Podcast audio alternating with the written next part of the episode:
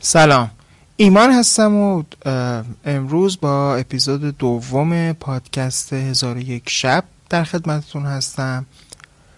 همونجور که گفتم تو این پادکست من قصد دارم قصه های هزار یک شب رو برای شما به زبون ساده تعریف کنم که امیدوارم خوشتون بیاد و گوش کنید و لذت ببرید برای بچه هاتون پخش کنید برای دوستاتون بفرستید موقع خواب بتونید ازش استفاده کنید و به به هر شکل لذت ببرید از این قصه ها و داستان ها. اپیزود اولی که من خدمت شما در واقع اجرا کردم یه مقدمه ای بود در رابطه با اینکه خب شهرزاد کی بود چجوری وارد داستان شد و چجوری تونست با شاه زمان ببخشید شهرباز در واقع ارتباط بگیره و برای اون قصه بگه.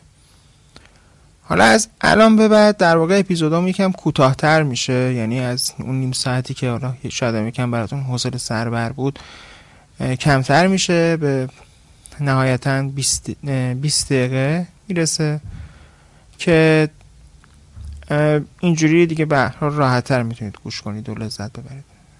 تو اپیزود دوم قصه ای که قرار براتون تعریف بشه در واقع داستان بازرگان و افریت زشت هست یا بازرگان و افریت بازرگان و دیو. حالا هر چیزی که دوست دارید می‌تونید بگید که اینو برای شما تعریف می‌کنم. شاید خیلیتون شنیده باشید ولی خب مسلما خیلی از ما داستان هزار یک شب رو تا آخر نخوندیم. این قصه های اولش شاید آشنا باشه ولی خب در ادامه قصه ها جذابتر خواهد شد.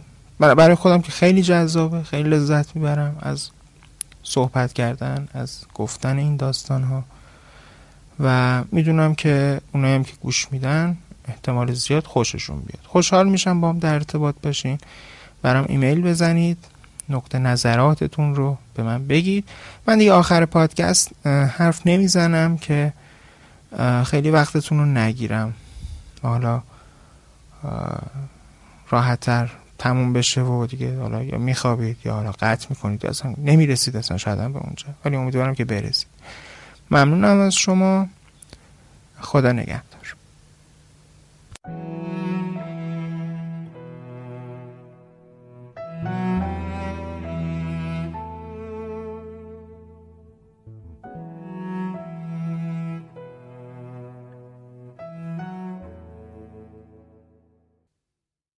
فردای اون روز رو شهرزاد با خوشی کنار شاهزاده گذرون تا اینکه شب شد و شهر باز از اون خواست که قصه ای رو که برای خواهرش تعریف کرده بود براش بازگو کنه.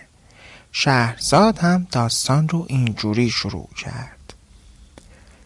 ای پادشاه خوشبخت میگن که در ایام قدیم بازرگانی بود سرد و گرم چشیده.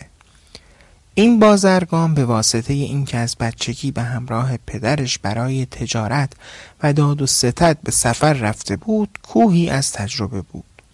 با همه تاجران از هر سنفی نشست و برخواست داشت و تونسته بود در این مدت خم کارها رو یاد بگیره و خوب رو از بد تشخیص بده. به شکلی که وقتی به سن میان سالی رسید کوهی از تجربه بود و تونسته بود سرمایه زیادی به هم بزنه و توی شهر خودش و شهرهای دیگه شهره خاص آن بشه. این بازرگان قصه ما بعد از یک سال استراحت کنار خانوادهش که به خاطر خستگی سفرهای طولانی اون با کشتی بود دوباره تصمیم گرفت به سفر بره. ولی این بار نه از راه دریا بلکه از راه خشکی. کوله بارش رو بست و شروع کرد به رفتن. رفت و رفت تا اینکه روز دوم سفرش هوا خیلی گرم شد و آفتاب به مغز سرش میتابید. از دور درختی دید که کنارش یک چشم جاری بود. خودش رو به درخت رسوند و آبی به سر و صورتش زد. و کمی زیر سایه درخت لم داد. داشت خوابش می‌گرفت که احساس گرسنگی کرد. با خودش گفت بهتره کمی خوراکی بخورم بعدش هم بخوابم. از سوی بخچهش مقداری نون و خرما در آورد و شروع کرد به خوردن. اولین خرمایی که خورد هستش رو چند متر جلوتر پرت کرد. ولی در کمال ناباوری دید درست در جایی که هسته خرما افتاده بود زمین شکافته شد و افریتی زش در حالی که یک خنجر توی دستش بود از زمین اومد بیرون و فریاد زد. ای انسان نابکار فهمیدی چی کار کردی؟ این هسته خرمایی که پرت کردی سینه فرزند نازنین منو شکافت و اونو کشت. الان باید انتقام این بچه بیگناه رو از تو بگیرم. سرت رو از تن جدا می‌کنم تا تو باشی دیگه هسته خورما پرت نکنی. مرد بازرگان خشکش زده بود. با دهن باز داشت به دیو نگاه می‌کرد. اولش فکر کرد دیو داره باهاش شوخی می‌کنه. لبخندی زد و گفت چی میگی؟ با من غریب شوخی نکن. آخه این هستی خورما نمی‌تونه یک مورچه رو بکشه. چطور ممکنه سینه بچه تو رو بشکافه؟ ولی دید که هیولا بیشتر عصبانی شد و گفت به من تهمت دروغ می‌زنی؟ حالا که به من تهمت زدی به هیچ عنوان از تصمیمم بر نمیگردم. تو با هسته خورما بچ سینه بچه منو شکافتی منم با این شمشیر گردنت رو می‌زنم. بازرگان وقتی فهمید که تا مرگ یک قدم بیشتر فاصله نداره شروع کرد به گریه و زاری و گفت باشه قبول می‌کنم. فقط لطفا به من یک مهلت بده که برم. بعد قول میدم خودم با پای خودم بیام اینجا و زیر تیغت بیستم. هیولا کمی نرم شد و پرسید تا کی مهلت می‌خوای؟ بازرگان جواب داد تا آخر امسال. هیولا اومد جلو و توی صورت بازرگان نگاهی کرد و با تعجب پرسید این مهلت رو برای چی می‌خوای؟ بازرگان که کمی امیدوار شده بود جواب داد می‌خوام برگردم به خونم و کارهای ناتمامم رو انجام بدم. طلب هامو بگیرم بدهیام رو بدم و اموالم رو بین بچه هام تقسیم کنم و از کسایی که منو می‌شناسن حلالیت بگیرم. بیا جوان مردی کن و به من مهلت بده. قول میدم تا آخر امسال نشده برگردم و سر بیگناه هم رو در اختیار تیغ تو بذارم. دیو قبول کرد و بازرگان خوشحال و خندان به خاطر فرصتی که به دست آورده بود برگشت به شهر خودش و طلبهاش رو از مردم گرفت و بدهیاش رو صاف کرد و طبق قولی که به افرید داده بود حتی چند روز زودتر از قرارشون برگشت و زیر همون درختی که قرار داشتن نشست. و منتظر اومدن افرید بود. سرش رو بالا کرد. یک دید که یک پیر فرزانه کنارش ایستاده. در حالی که یک غزال دستش بود که به گردنش زنجیری داشت. بازرگان با دیدن اون پیرمرد با احترام از جای خودش بلند شد و سلام کرد. پیرمرد با تعجب نگاهی به بازرگان کرد و پرسید تو کی هستی؟ اینجا چی کار می‌کنی؟ مگه خبر نداری که اینجا محل زندگی دیو هاست؟ مرد بازرگان هم انگار که منتظر باشه برای یکی درد و دل کنه شروع کرد با گریه و زاری داستانش رو گفتن. پیرمرد گفت حق داری. توی دام بدی افتادی. جوری که نه راه پس داری و نه راه پیش. اما به هر صورت به خدا توکل کن. بشین ببین چی میشه. منم همینجا منتظر میمونم. شاید بتونم یه فکری برات بکنم. خلاصه هر دوتاشون نشستن. پیر فرزانه داشت به دور دست نگاه می‌کرد و بازرگان به اون نقطه ای که دیو از اونجا ظاهر شده بود که دیدن از دور دست پیر زالی داره بهشون نزدیک میشه در حالی که دو تا سگ سیاه هم همراهش بودن بازرگان از پیرمرد پرسید این کیه؟ آدمیزاد یا افرید که چهره عوض کرده؟ پیرمرد گفت نه اونم آدمیزاده زال که رسید شروع کرد همون سوالهای پیر فرزانه رو از بازرگان پرسیدن و دقیقا همون جوابها رو گرفت. اونم گفت منم همینجا میمونم پیش شما تا شاید بشه گرهی از کار یک بنده خدا باز کنم. بازرگان که دید این پیرزال هم میمونه یکم امیدوار شد. کمی آرومتر شد که دید پیر دیگه سوار بر قاطر نزدیکشون وایساده. تمام ماجرا رو برای اون هم تعریف کرد. اونم همون حرف ها رو زد. تا از قاطر پیاده شد دیدن قباری وحشتناک همه آسمون رو پوشوند و گرد و خاک به هوا بلند شد.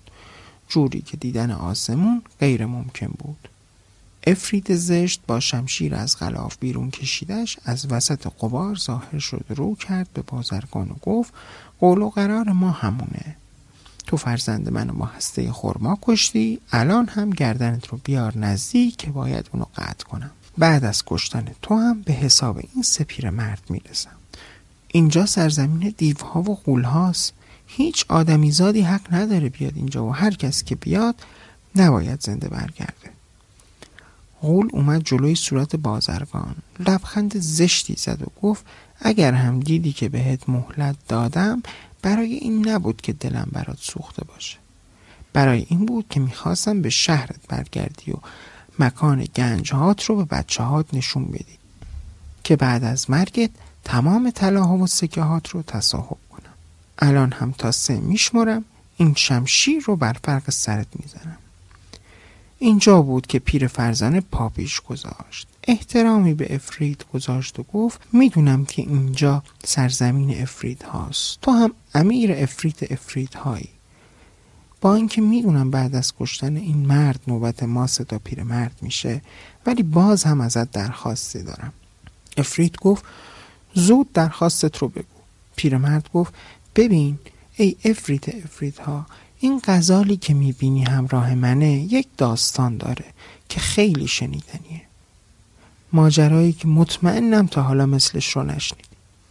خواهش می‌کنم اگر این ماجرا رو شنیدی و از این ماجرا خوشت اومد از یک سوم خون این مرد گذشت کن و باهاش کاری نداشته باش. بدون که دو سوم دیگه خون این تاجر از آن توه بعد هم می‌تونی اونو بکشی. امیر افریتان هم موافقت کرد و گفت ولی بدون که من فقط از یک سوم خون میگذرم. نه بیشتر. حالا داستانت رو تعریف کن.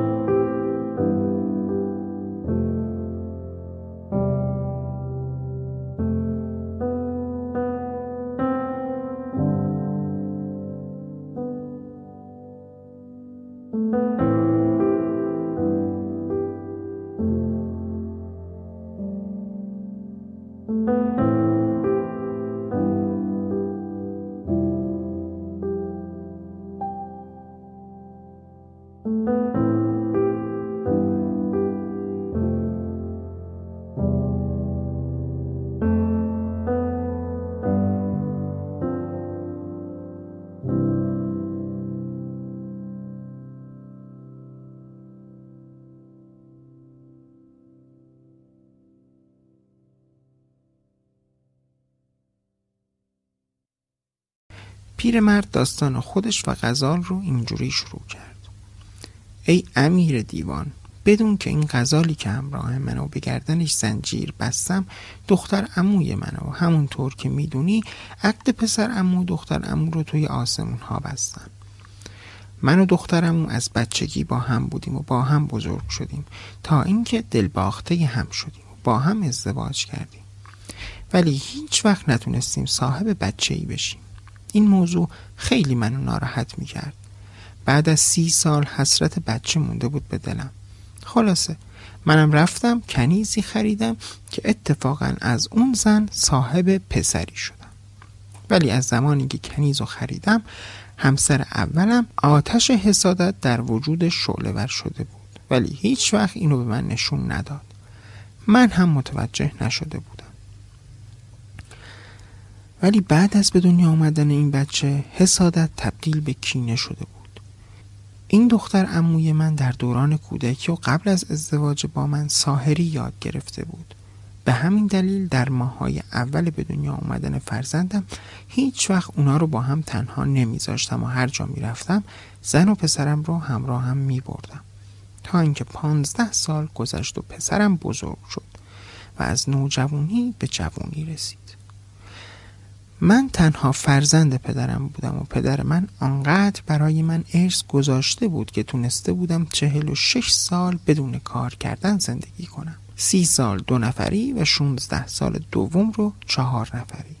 ولی از اونجا که اگر پای کوه هم بشینی و ذره ذره سنگ ها رو برداری بالاخره اون کوه به دشت تبدیل میشه.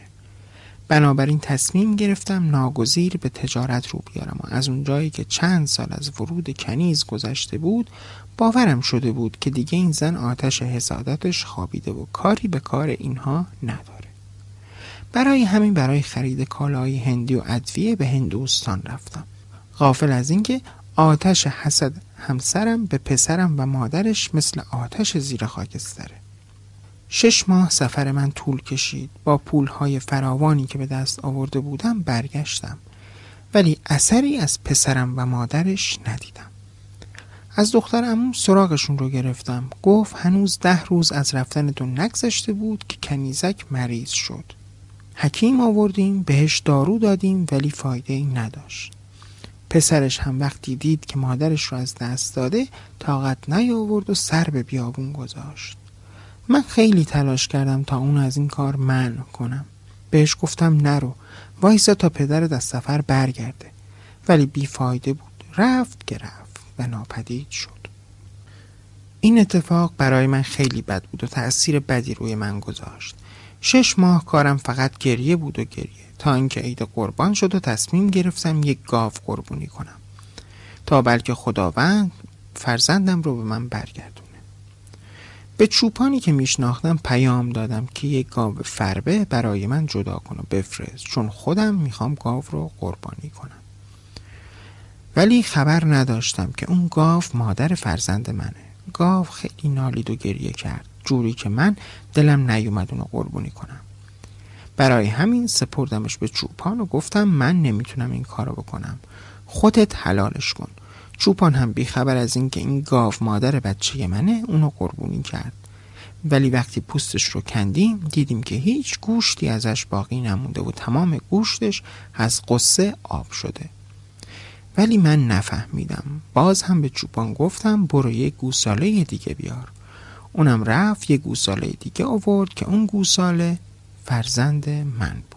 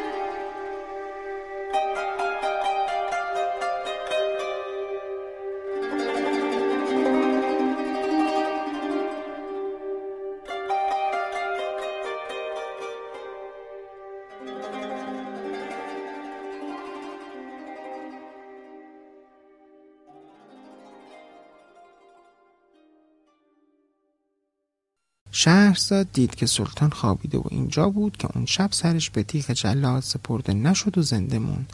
تا شب دیگه که ادامه داستانش رو برای سلطان تعریف کنه.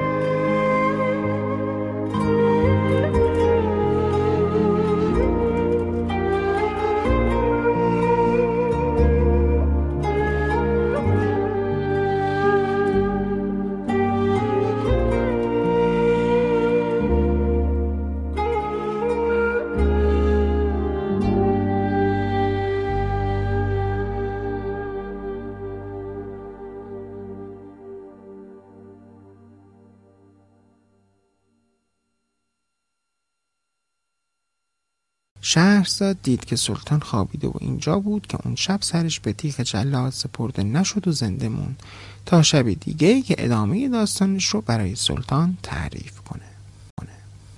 سلطان تعریف کنه.